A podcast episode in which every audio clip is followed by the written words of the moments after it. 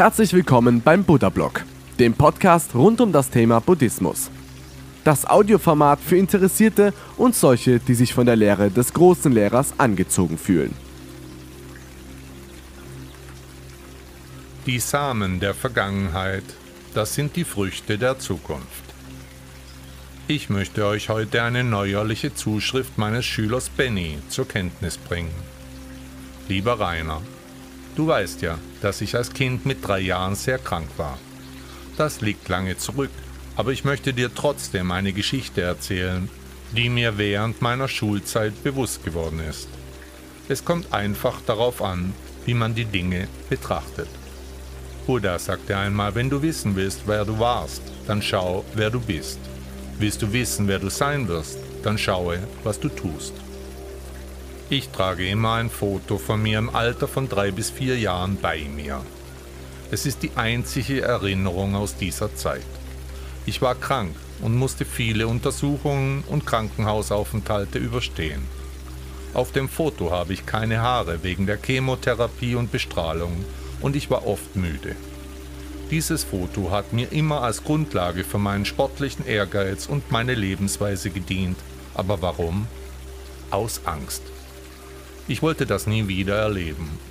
Das Foto aus vergangenen Tagen hat mich angetrieben. Ich war, wie bereits erwähnt, blind vor Angst. Allerdings ist mir dabei ein kleines, aber unglaublich wichtiges Detail entgangen. Ein kleiner Junge sitzt im Hier und Jetzt und lacht.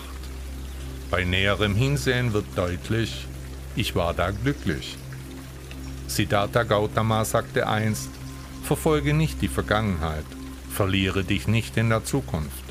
Die Vergangenheit ist vorbei, die Zukunft ist noch nicht gekommen.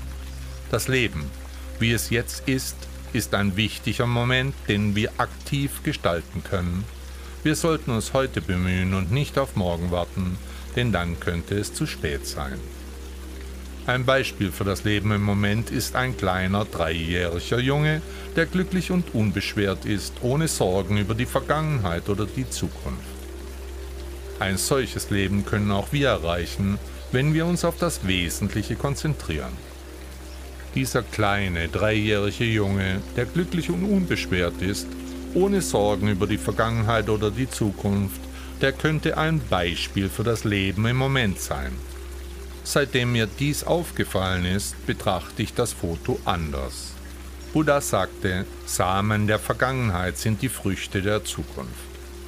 Kinder sind immer im Hier und Jetzt. Sie leben im Moment, ohne nach verpassten Chancen zu trauern oder in der Zukunft zu schwelgen. Man hört oft Leute sagen, ach wie schön war das Leben als Kind, so unbekümmert, ohne Sorgen und frei. Was hältst du davon, es auch zu sein, unbekümmert und frei? Buddha sagte auch, unser gesamtes Dasein gleicht Wolken im Herbst. Geburt und Tod von Wesen erscheinen wie ein Tanz. Ein Leben fließt vorbei wie ein Bach den Berg hinab. Wir sollten den Moment genießen, denn er wird so kommen, wie es kommen muss, und daran können wir nichts ändern. Eines Tages bedankte ich mich bei Shaolin Rainer für seine Denkanstöße und seine bisherige Wegbegleitung. Er schrieb mir zurück, Freude und Verbesserungen sind vergänglich. Was ist die Essenz? Diese Frage brauchte ich kurz, um zu verstehen. Ich dachte an einen Podcast, in dem Shaolin Rainer über Vergänglichkeit sprach. Das war der Anstoß, warum ich meine Recherchen zum Buddhismus intensivierte und dabei hängen blieb. Alles passiert, wie es soll. Durch viele Texte, Meditation, gesunde Ernährung und Sport lernte ich, meinen Geist besser zu kontrollieren. Ich kann mich freuen, genau in diesem Moment, jetzt. Ich denke, die bekannte Chan-Weisheit trifft es perfekt, hier und jetzt. Wenn du darüber nachdenkst, verfehlst du schon das Ziel.